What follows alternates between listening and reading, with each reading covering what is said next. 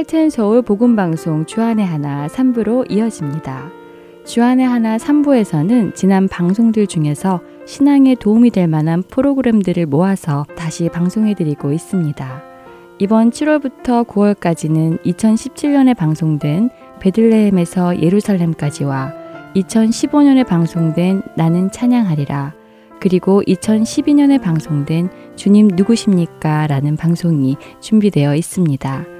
먼저 유병성 목사님께서 진행해 주시는 베들레헴에서 예루살렘까지 함께 들으시겠습니다.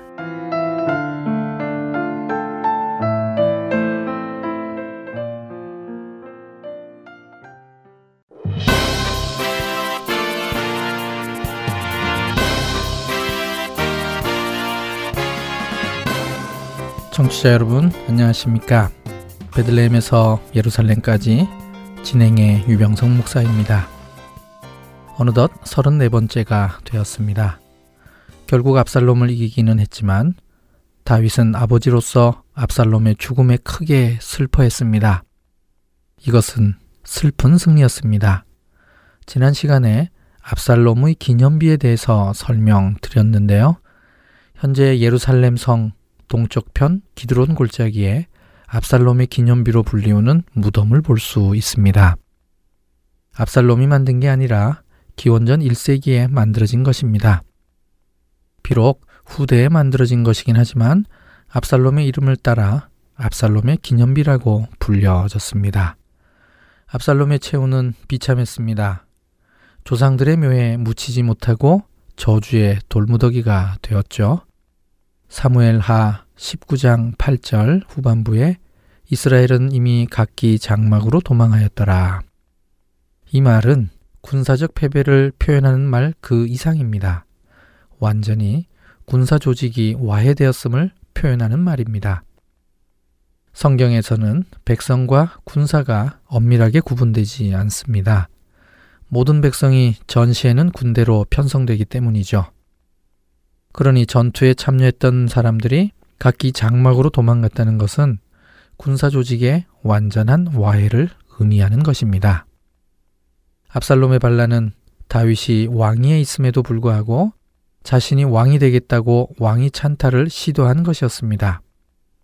그래서 압살롬은 수년 동안 성문 앞에 앉아서 백성들의 마음을 훔쳤던 것입니다. 하지만 마음을 훔치는 것만으로는 부족했습니다. 기름 부음이 있어야 했습니다. 헤브론에서 압살롬이 왕이 될 때 나팔 부는 의식을 했던 것은 확실합니다. 기름 부음에 대해서는 당시에는 언급이 없었는데 오늘 본문 속에 표현되어 있습니다. 사무엘하 19장 10절 우리가 기름을 부어 우리를 다스리게 한 압살롬은 싸움에서 죽었거늘 이제 너희가 어찌하여 왕을 도로 모셔 올 일에 잠잠하고 있느냐 하니라. 이 구절은 압살롬이 기름 부음을 받았다고 말하는 유일한 표현입니다. 이 표현만으로는 언제 압살롬이 기름 부음을 받았는지 알 수 없습니다. 헤브론에서 반란을 시작할 때일 수도 있지만 반란 기간 중 어느 때였을 수도 있는 것입니다. 일부 학자들은 압살롬이 기름 부음 받는데 시간이 많이 걸려서 다윗을 추격하는데 늦어졌다는 해석을 하기도 합니다. 물론 가능성이 있는 일이기는 하지만 반란 이후에 다윗이 무비보셋을 만나는 장면을 보면 압살롬의 반란 기간이 그렇게 길지 않은 듯합니다. 본문의 표현만으로 분석해 보면 다윗을 예루살렘으로 다시 모셔오는 일에 이스라엘 지파가 먼저 시작한 것으로 보입니다. 하지만 다윗은 유다 지파들에게 서두르라고 합니다. 사무엘하 19장 11절 다윗왕이 사독과 아비아달 두 제사장에게 소식을 전하여 이르되 너희는 유다 장로들에게 말하여 이르기를 왕의 말씀이 온 이스라엘이 왕을 왕궁으로 도로 모셔오자 하는 말이 왕께 들렸거늘 너희는 어찌하여 왕을 궁으로 모시는 일에 나중이 되느냐 당시 이스라엘은 전제군주 제도가 아니라 민주군주 제도였기 때문에 이러한 과정이 필요했습니다. 다윗이 왕궁을 버리고 떠난 후에 압살롬과 언약을 체결하고 왕으로 기름을 부었다고 해석을 한다면 다시 다윗을 왕으로 세우기 위해서는 무언가 새로운 절차가 필요했음을 암시하고 있습니다. 여기에다 다윗은 유다 장로들에게 형제요 골육 관계임을 강조합니다. 그리고 파격적인 제안을 합니다. 압살롬의 반란에서 군 사령관을 맡았던 아마사를 요압을 대신하여 군 최고 지휘관으로 세우겠다고 합니다.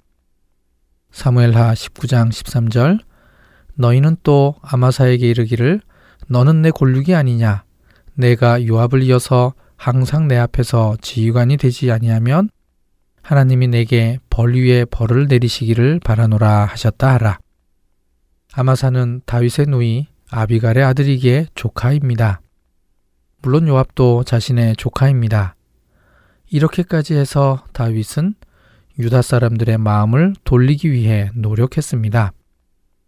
사무엘하 19장 15절 왕이 돌아와 요단의 이름에 유다 족속이 왕을 맞아 요단을 건너가게 하려고 길갈로 오니라.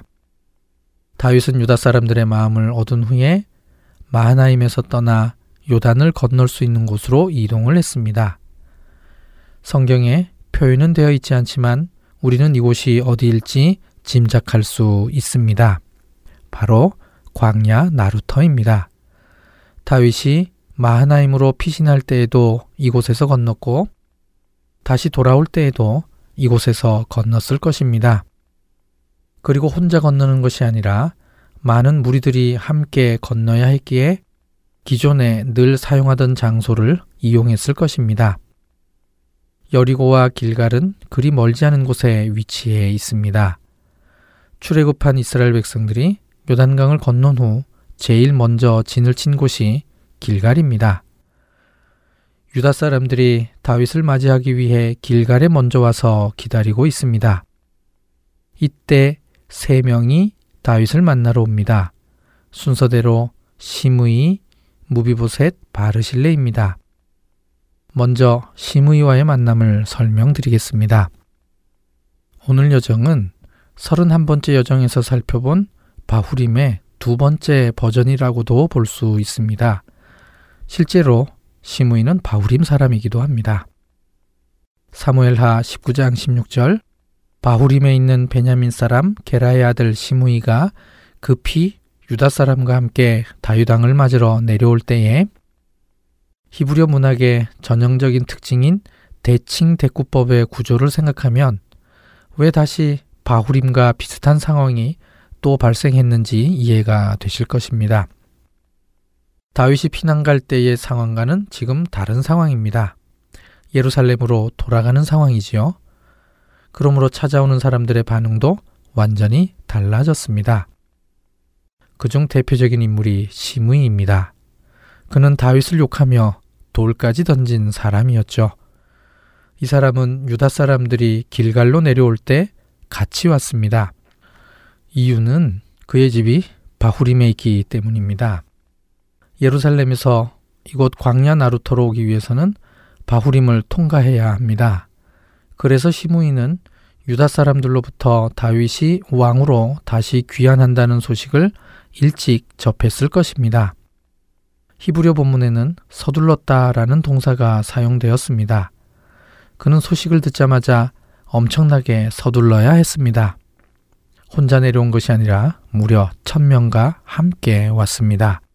사무엘하 19장 17절 베냐민 사람 천명이 그와 함께하고 사울 집안의 종 시바도 그의 아들 열다섯과 종 스무 명과 더불어 그와 함께하여 요단강을 밟고 건너 왕 앞으로 나아오니라. 굉장히 많은 숫자입니다. 늘 숫자 부분은 그러하듯이 정확하게 천명이었는지를 따지기보다는 많은 숫자들과 함께 왔다고 이해하시면 됩니다. 시무이는 처음에 다윗을 저주할 때에도 많은 사람들과 함께 있는 상태에서 했을 것입니다. 이번에는 사울 집안의 종 시바와도 같이 왔습니다. 둘 다 친사울적인 사람들이었습니다. 이렇게 친사울적인 사람들이 다윗을 맞이하기 위해서 유다 사람들과 함께 내려왔다는 것은 큰 의미가 있습니다. 이 구절에 아주 특별한 표현이 있습니다. 요단강을 밟고 건너 왕 앞으로 나아오니라가 도대체 무슨 뜻일까요? 요단강을 밟고 건너는 히브리어로 짤후라고 기록되어 있습니다. 해석하기 힘든 단어입니다. 이 의미로는 이 본문에서 딱 한 번 사용되었습니다. 짤라흐라는 단어의 기본적인 뜻은 성공하다, 형통하다는 뜻입니다. 여기서는 같은 어근이지만 다른 뜻을 나타내고 있습니다. 통과하다, 반대편으로 건너가다는 뜻입니다. 한국어 성경의 요단강을 밟고 건너라는 표현은 이스라엘 백성이 출애굽 당시 요단강을 건너는 모습을 연상하는 표현이지만 히브리적 표현은 완전히 다릅니다. 나룻배나 뗏목이 아닌 다른 수단을 이용했음을 뜻하는 단어입니다. 고각을 통해 이 단어의 뜻을 추정할 수 있습니다. 수영에서 건너가는 것이 아니라 개인용으로 제작된 작은 보드 형태에 엎드려서 손으로 저어서 건너가는 것을 뜻합니다. BC 9세기경 아수르의 왕 아슈르네스르팔 2세의 부조 벽화에 왕이 마차를 탄 채 배에 올라 강을 건너는 그림이 있습니다. 오늘 다윗의 상황하고 아주 유사한 상황입니다. 이때 왼쪽 위쪽에 보면 한 병사가 가죽으로 만든 길쭉한 튜브 형태에 엎드려서 손으로 저으면서 강을 건너는 그림이 있습니다. 그래서 짤라흐는 개별용 간 건너는 도구를 이용해서 요단강을 건넌 것으로 해석됩니다. 성경 본문에는 시므이는 분명히 이렇게 개별 도구로 강을 건너왔을 것이고 그리고 누가 또 건너왔는지 설명은 없지만 3인칭 복수 동사가 사용되었기 때문에 혼자가 아니라 여러 명이 건너온 것이죠. 앞뒤 문맥의 논리상 무비보셋과의 만남이 이곳에서 있었다면 그도 이때 건너왔을 것입니다. 사무엘하 19장 18절 왕의 가족을 건너가게 하며 왕이 좋게 여기는 대로 쓰게 하려 하여 나룻배로 건너가니 왕이 요단을 건너가게 할 때에 게라의 아들 시므이가 왕 앞에 엎드려 히브리어 본문에는 나룻배라는 명사가 직접 나오지는 않습니다. 앞에서 시므이가 건널 때와는 완전히 다른 히브리어가 사용되었습니다. 일반적으로 강을 건너갈 때 사용하는 단어입니다. 왕의 눈에 좋게 여기는 대로 하면서 일반적으로 강을 건너는 방법은 사실 하나밖에 없습니다. 나룻배를 이용하는 것이죠. 이때 시므이가 다유당 앞에 엎드려 예전에 바후림에서 했던 자신의 잘못을 용서해 달라고 빌었습니다.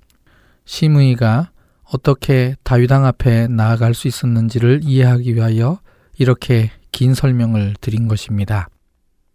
그는 다윗이 요단강을 건너오기를 기다린 것이 아니라 자기가 직접 건너왔습니다. 그만큼 절박했던 것이죠. 수르야의 아들 아비세는 시므이를 당장 죽이겠다고 했지만 다윗은 그를 일시적이지만 용서해 줍니다. 이제는 두 번째 무비보셋과의 만남입니다. 성경 본문을 통해서는 무비보셋이 혼자 왔는지 다른 일행들과 같이 왔는지는 알 수 없습니다. 단지 무비보셋과 사비의 관계상 따로 온 것으로 보입니다. 무비보셋이 다윗을 만나는 시점은 다윗이 아직 요단강을 건너기 이전에 있었던 것으로 인정하고 시작하겠습니다. 사무엘하 19장 24절 사울의 손자 무비보셋이 내려와 왕을 맞으니 그는 왕이 떠난 날부터 평안히 돌아오는 날까지 그의 발을 맵시내지 아니하며 그의 수염을 깎지 아니하며 옷을 빨지 아니하였더라. 당시 무비보셋의 외모에 대한 설명입니다. 이 구절에서 설명된 그의 모습은 다윗의 피난에 대한 애도의 표현으로 보여집니다. 이 구절을 통해 다윗 당시에 슬픈 일을 당하면 어떻게 했는지 문화적 일상을 이해할 수 있습니다. 그의 발을 맵시내지 아니하며는 무슨 뜻일까요? 사실은 히브리어를 직역하면 그의 발을 하지 않았다입니다. 뭘 하지 않았는지는 알 수 없지만 발에다 아무것도 안 했다는 것입니다. 세 가지의 뜻으로 추측할 수 있습니다. 첫 번째는 발톱을 깎지 않았다를 뜻할 수도 있고요. 두 번째로는 발을 씻지 않았다로도 해석할 수 있습니다. 그리고 세 번째, 발에다 아무것도 하지 않았으니 실제로 어딜 다니지 않고 한 곳에 계속 머물러 있었음을 뜻할 수 있습니다. 이것이 무슨 뜻일지는 그의 수염을 깎지 아니하며와 같이 생각하면 좀 더 분명해집니다. 그의 수염을 깎지 아니하면은 쉽게 이해할 수 있는 표현입니다. 히브리어 본문을 직역하면 콧수염을 하지 않았다입니다. 이게 왜 수염을 깎지 않았다는 뜻이 되냐면 코밑 수염을 다듬지 않았다 혹은 만들지 않았다는 뜻이기 때문인데요. 오늘날 우리의 개념에서 면도는 모든 수염을 제거하는 것이지만 수염을 기르던 문화 속에서는 면도란 콧수염과 턱수염을 잘 다듬는 것입니다. 당신은 오히려 콧수염을 만드는 게 면도였던 것이죠. 이처럼 콧수염을 만들지 않았다는 것은 얼굴을 가꾸지 않았다는 뜻으로 이해하면 됩니다. 발에 아무것도 하지 않았고 얼굴을 다듬지도 않았다는 것은 외출을 하지 않고 집에만 머물러 있었다는 뜻이 됩니다. 거기에다가 옷을 빨지도 않았습니다.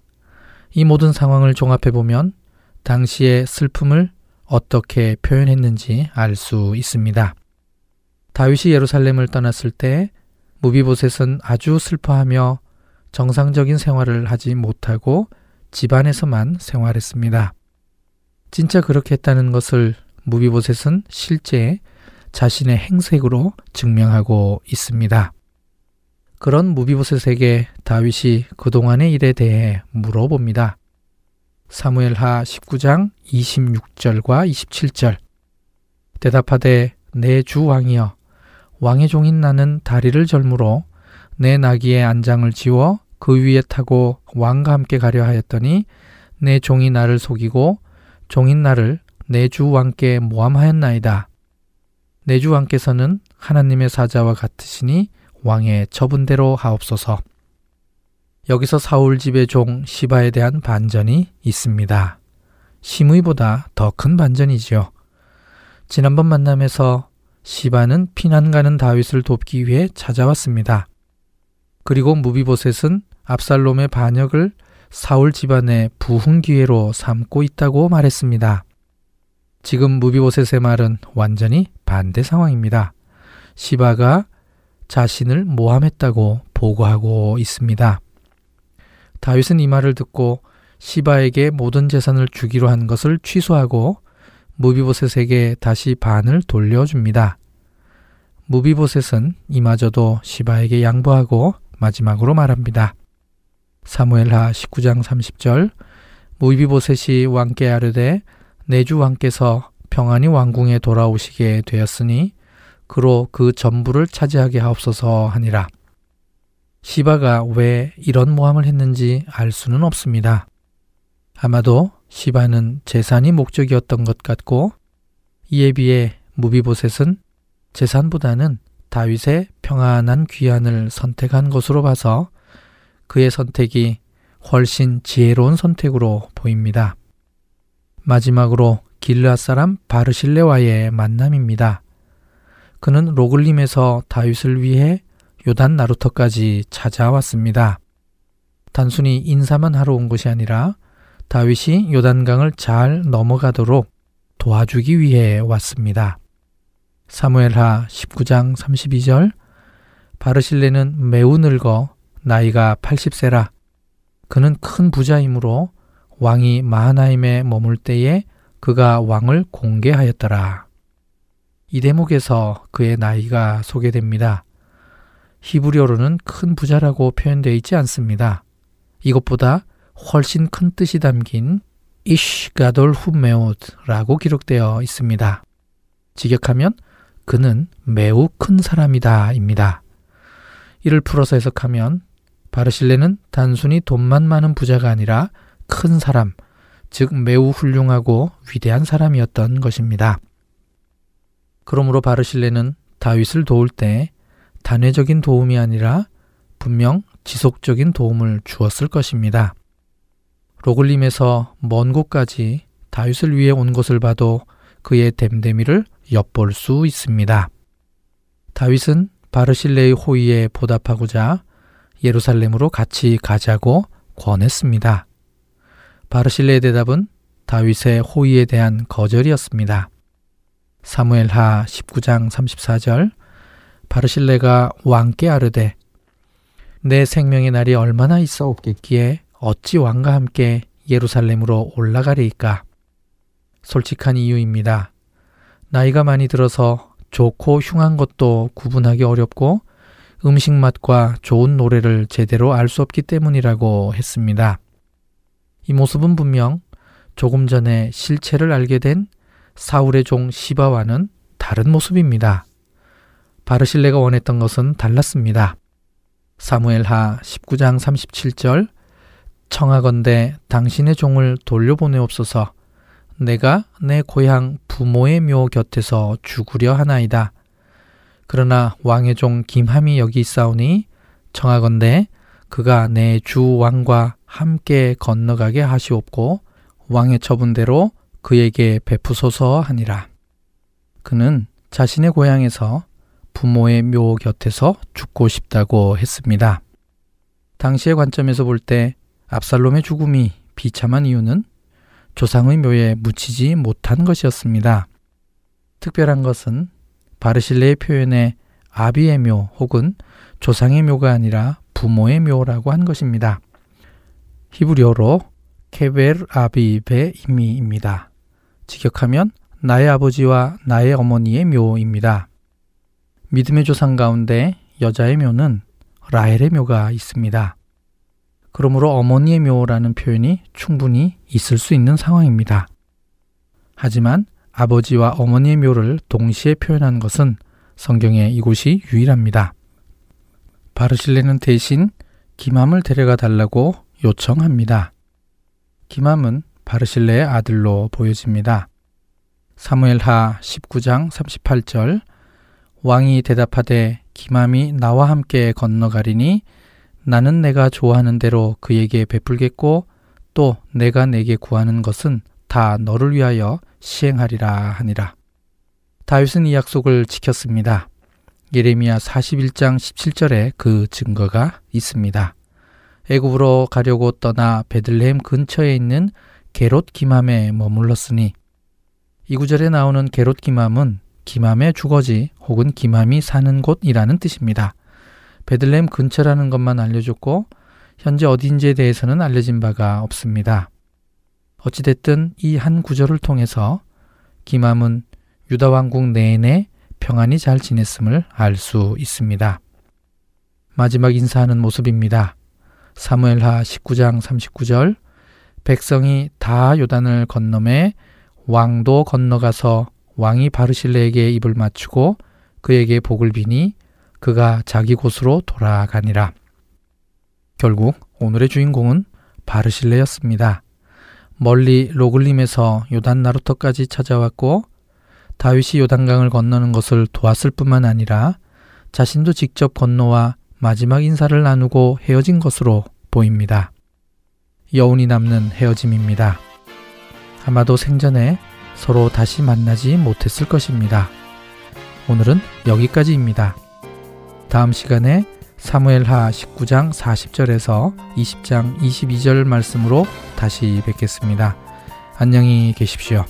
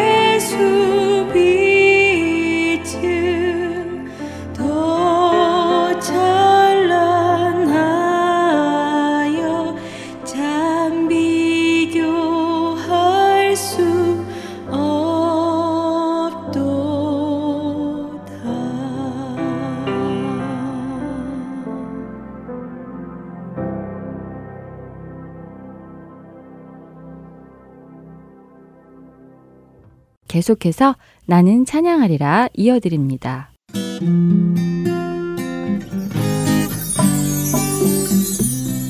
샬롬, 나는 찬양하리라 송민우 목사입니다.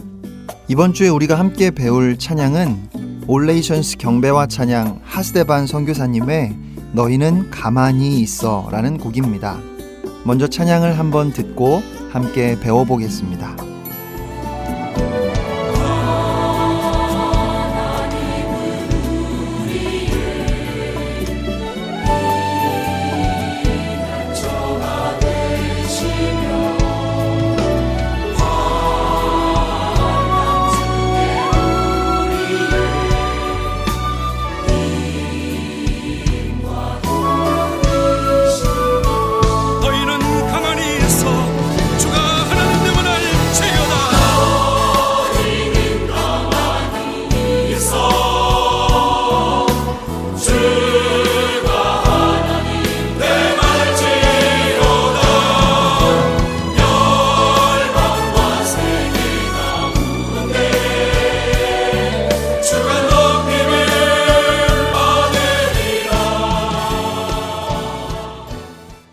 찬양의 가사를 한번 읽어드리겠습니다.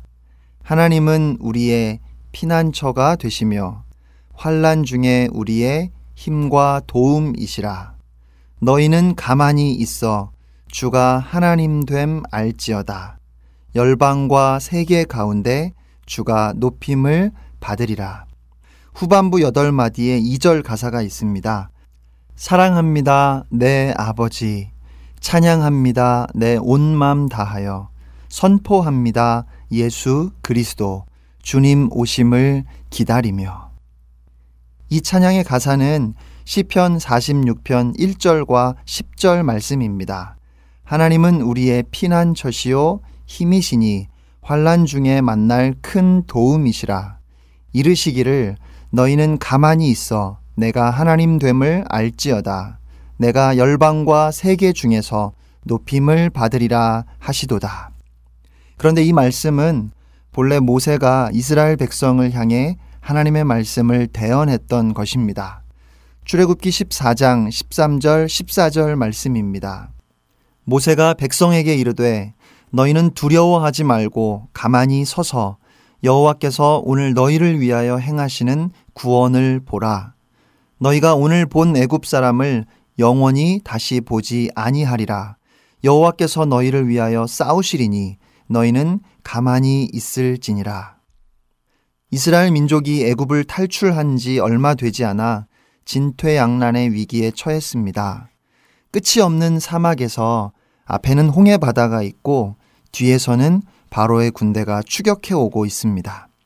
이러한 상황에서 이스라엘 백성들이 애굽에는 무덤이 없어서 우리를 이 광야로 데리고 나와 죽게 하는 것이냐고 차라리 애굽 사람들을 섬기는 것이 광야에서 죽는 것보다 나았을 것이라고 그렇게 모세를 원망하는 것은 당연한 일일 겁니다. 왜냐하면 지금 그들이 있는 그곳은 죽음의 자리로 밖에는 보이지 않았기 때문입니다. 그런데 모세가 이스라엘 백성을 이곳으로 인도한 것이 아닙니다. 출애굽기 13장 18절 말씀을 보면 하나님께서 그 백성을 홍해로 가는 광야길로 돌아가게 하셨다고 그렇게 말씀하고 있습니다. 낮에는 구름 기둥으로 밤에는 불 기둥으로 하나님께서 친히 이스라엘 민족을 인도하셨습니다. 그러면 왜 하나님은 이스라엘 민족을 광야길로 돌아서 홍해로 가게 하셨을까요?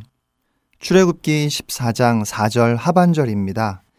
내가 그와 그의 온 군대로 말미암아 영광을 얻어 애굽 사람들이 나를 여호와인 줄 알게 하리라.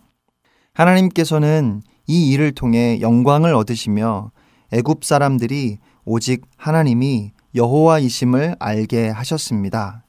또한 이스라엘 민족은 이 사건을 통해서 하나님의 위대하심을 생생하게 경험했습니다. 하나님은 이스라엘 백성들이 전쟁을 전혀 경험하지 않도록 보호하시지도 않았고 이스라엘이 전쟁을 잘 할 수 있도록 훈련시키지도 않으셨습니다. 그 대신 하나님은 이스라엘 민족이 오직 하나님만 온전히 의지하도록 훈련시키셨습니다.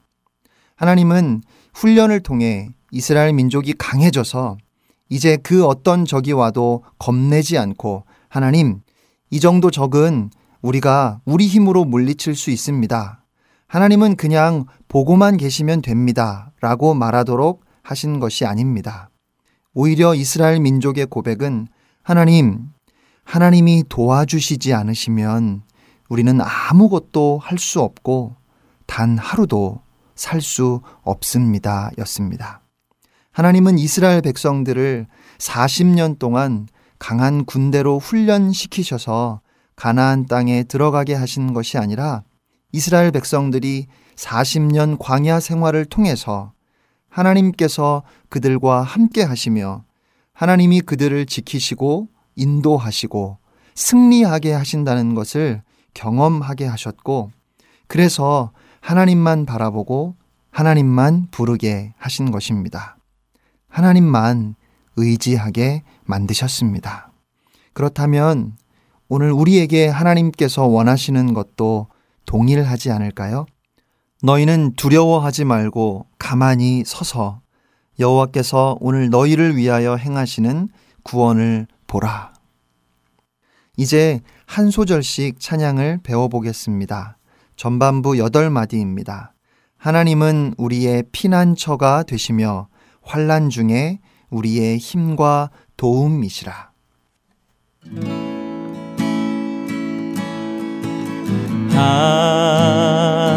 하나님은 우리의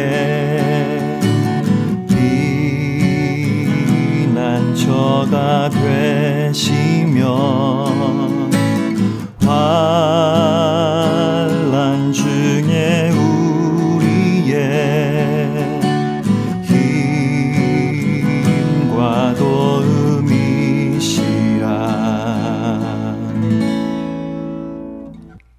다음은 후반부 여덟 마디입니다.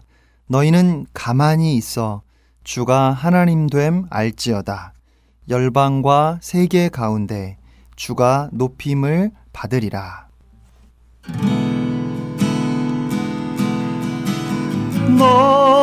너희는 가만히 있어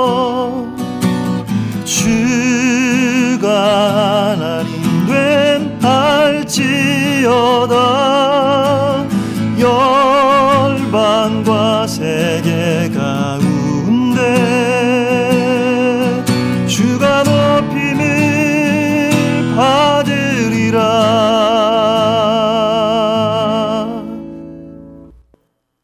너희는 가만히 있으라고 하시는 하나님의 말씀이 오늘 우리에게 얼마나 큰 도전인지 모릅니다. 세상은 너무 빠르게 달려가고 있는데 나는 이미 출발이 늦어서 쉬면 안 될 것 같고 나의 연약함을 생각하면 뛰어도 못 쫓아갈 것 같아서 혹시 지름길은 없는지 조금이라도 빨리 가고 싶은 조급함이 우리 안에 있기 때문에 왜 하나님은 자꾸만 이렇게 지체하실까? 왜 하나님은 자꾸 내 발목을 잡으실까? 이제 그만 하나님께서 나를 조금 빨리 가게 해주시면 좋겠는데 왜 또 멈추게 하실까? 이런 고민, 이런 갈등에 잠을 설치게 되는 여러분의 심정을 이해할 수 있지만 그렇기에 우리는 더더욱 이 말씀을 기억해야 하겠습니다. 너희는 가만히 있어 내가 하나님 됨을 알지어다. 내가 열방과 세계 중에서 높임을 받으리라. 하나님께서 하나님의 때에 하나님의 뜻을 이루실 것이라는 말씀을 드리면 너무 조급하고 불안해서 오히려 마음에 분노가 생기는 분들도 계실지 모르겠습니다. 하지만 우리는 이 땅에서 영원한 나라를 바라보며 사는 사람들이기 때문에 지금도 이렇게 모두가 빨리 움직이는 세상에서 조금만 지체해도 뒤처져서 다시는 따라잡을 수 없을 것 같은 이 세상에서 저는 오늘 이 말씀을 더욱 간절히 붙들고 싶습니다. 너희는 두려워하지 말고 가만히 서서 여호와께서 오늘 너희를 위하여 행하시는 구원을 보라. 사랑하는 애청자 여러분, 주님께서 우리를 위하여 행하실 것입니다. 주님이 반드시 구원하실 것입니다. 그 주님만 바라보고 주님만 의지하며 주님을 찬양하는 하루하루가 되시기를 주님의 이름으로 축복하며 나는 찬양하리라 마치겠습니다. 지금까지 송민우 목사였습니다. 여러분, 승리하세요.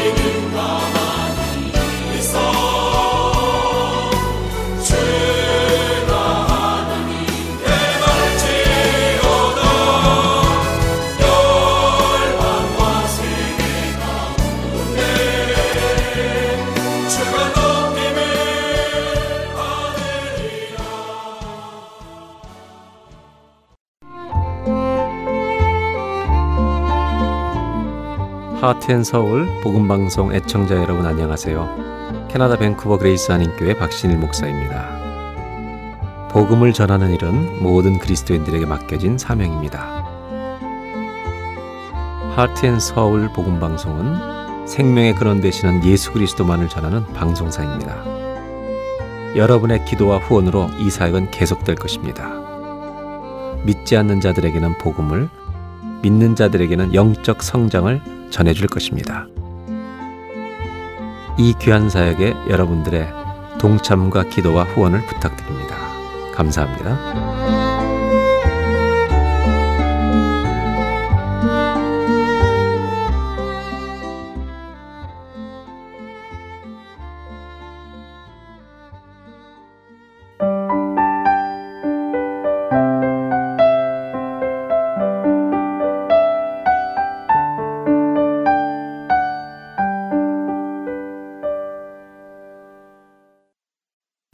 누구십니까? 함께 하시겠습니다.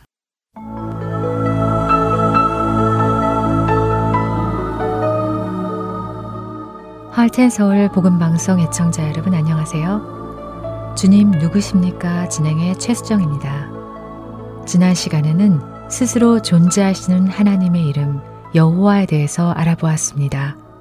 오늘 이 시간부터는 하나님의 이름 여호와의 수식어가 붙음으로써 그분의 성품을 나타내는 이름들, 즉 여호와 이레, 여호와 치케누, 여호와 니시, 여와 라파 등과 같은 이름들을 살펴볼 것입니다. 그 이름들은 그분이 우리를 사랑하시는 분이시고 주시는 분이시며 스스로 모든 것을 구비하고 계시는 분이심을 우리에게 알려주십니다.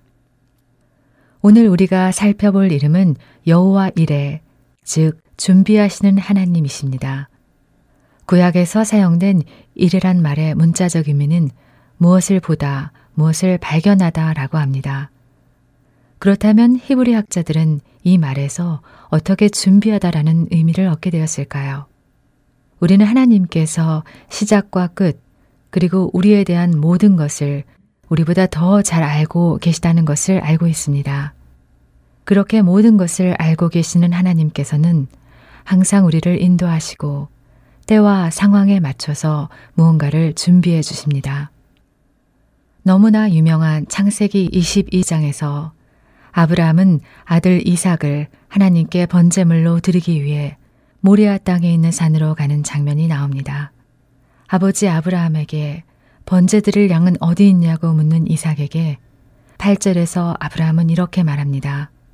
내 아들아, 번제할 어린 양은 하나님이 자기를 위하여 친히 준비하시리라. 그리고 우리가 아는 대로 말씀에 믿음으로써 순종한 아브라함에게 하나님께서는 어린 양을 준비해 놓으셨습니다. 그 장면을 창세기 22장 13절은 아브라함이 눈을 들어 살펴본즉 한 순양이 뒤에 있는데 뿔이 수풀에 걸려 있는지라 라고 표현합니다. 즉 하나님께서 미리 순양을 준비해 놓으셨기 때문에 아브라함이 눈을 들어 보았을 때 그 숫양을 발견하게 된 것입니다. 하나님께서 미리 준비하시 않으셨다면 아브라함은 볼 수가 없었겠지요. 그래서 무엇을 발견하다라는 뜻의 이래에는 미리 준비하셨다라는 뜻을 담고 있는 것입니다. 여호와 이레는 하나님의 산에서 준비되리라 혹은 문자적으로 준비된 것을 발견하리라 라는 뜻입니다. 이제 우리는 준비하시는 하나님, 여호와 이레의 하나님을 만나기 위해 창세기 22장으로 들어가 보겠습니다.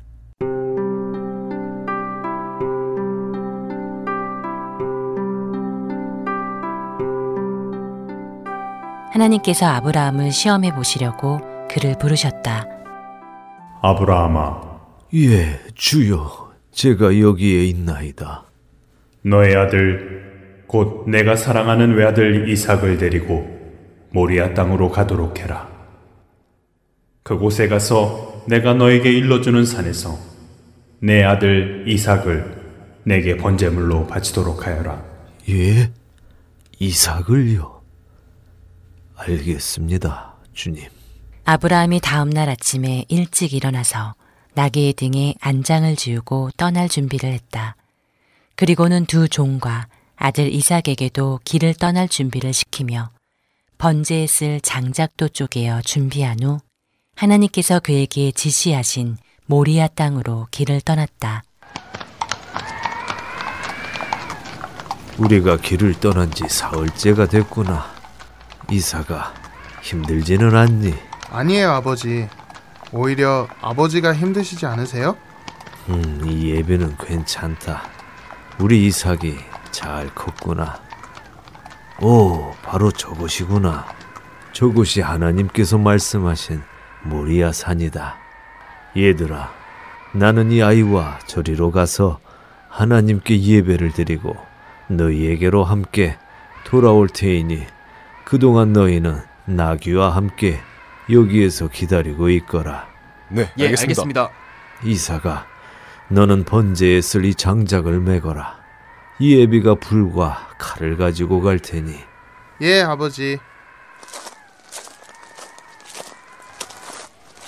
그런데 아버지, 번제에 쓸 불과 장작은 여기 있는데 번제로 바칠 어린 양은 어디에 있어요?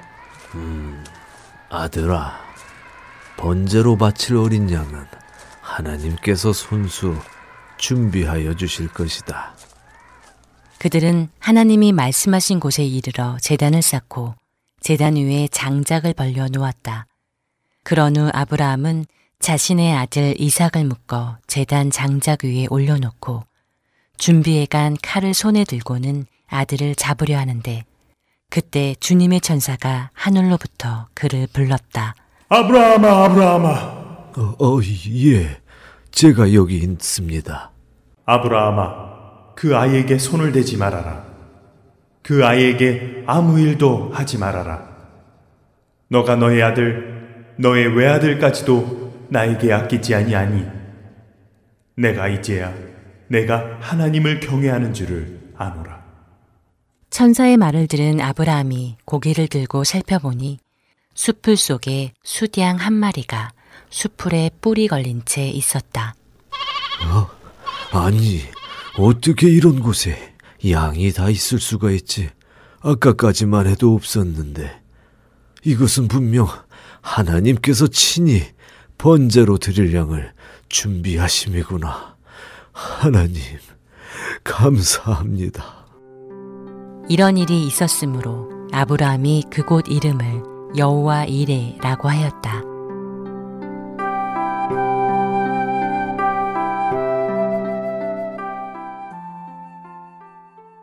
아브라함의 순종을 보여주는 이 이야기는 많은 사람들이 알고 있는 성경 속 이야기입니다. 하지만 이 장면은 아브라함의 순종만을 보여주는 것은 아닙니다. 이삭 대신 번제로 들어질 수량을 준비하신 여호와 이레의 하나님. 여기서 우리는 그 수량이 미래의 인류의 죄를 대신해서 제물로 드려질 예수님을 암시하는 것임을 알 수 있습니다. 우리는 종종 죽음을 앞둔 사람들을 볼 수 있는데요. 여러분들께서는 죽음을 맞이할 준비가 되었습니까? 라는 질문에 어떻게 답변하시겠습니까? 사람은 살아있을 동안 모든 일에 적당히 준비할 수 있다고 생각을 합니다. 그리고 죽음을 위해서는 준비할 수 있는 것이 아무것도 없다고 생각하지요. 죽음을 위해 오직 한 분의 준비자가 계십니다. 바로 여호와 이레이십니다. 자신 안에 본질적 생명을 소유하고 계시는 여호와 그분만이 죄인을 살도록 예비하실 수 있는 유일한 분이십니다. 히브리서 10장 4절부터 5절 말씀입니다. 이는 황소와 염소의 피가 능히 죄를 없이 하지 못함이라. 그러므로 주께서 세상에 임하실 때 이르시되 하나님이 제사와 예물을 원하지 아니하시고 오직 나를 위하여 한 몸을 예비하셨도다. 그리고 정해진 때 곧 6월절에 여호와께서는 그의 사랑하는 아들 곧 독생자를 취하여 갈보리산으로 이끄시고 그의 아들을 나무 위에 놓으셨습니다. 그때는 아브라함 때처럼 죽음의 손을 멈추게 하는 하늘의 소리도 그를 대신하는 숫양이 없었습니다. 왜냐하면 바로 이 어린 양이 세상 죄를 위한 여호와 이레의 유일한 준비된 것이었기 때문입니다. 우리는 여호와 이레 하나님께서 우리의 죄와 죽음을 위해 예비되신 그 예수님을 믿음으로 믿어야 하는 것입니다. 요한복음 3장 36절 아들을 믿는 자에게는 영생이 있고 아들에게 순종하지 아니하는 자는 영생을 보지 못하고 도리어 하나님의 진노가 그 위에 머물러 있느니라. 우리를 위해 준비해 주신 예수님을 믿음으로 우리 안에 생명이 있기를 소망합니다. 이렇게 여호와께서는 여러분의 구원의 필요를 미리 하시고 그의 아들의 죽음과 부활이라는 준비를 해 주셨을 뿐만 아니라 우리의 매일의 필요를 다 알고 계시며 준비하고 계십니다. 우리가 늘 주님과 동행하며 우리의 관점이 하나님께로 향한다면 하나님께서 우리를 위해 준비해 놓으신 것들을 발견할 수 있을 것입니다. 그렇기에 우리는 순종함으로써 여호와 이랄게 예배할 수 있습니다. 그리고 여러분이 무엇을 필요로 하든지 여호와께로부터 준비되리라는 것을 알 수 있습니다. 지금 우리의 상황 속에서 필요한 것을 구하기 위해 누구에게 가야 할까요? 자기 아들을 아끼지 아니하시고 우리 모든 사람을 위하여 내 주시니가 어찌 그 아들과 함께 모든 것을 우리에게 주시 아니하겠느냐. 로마서 8장 32절 말씀이었습니다.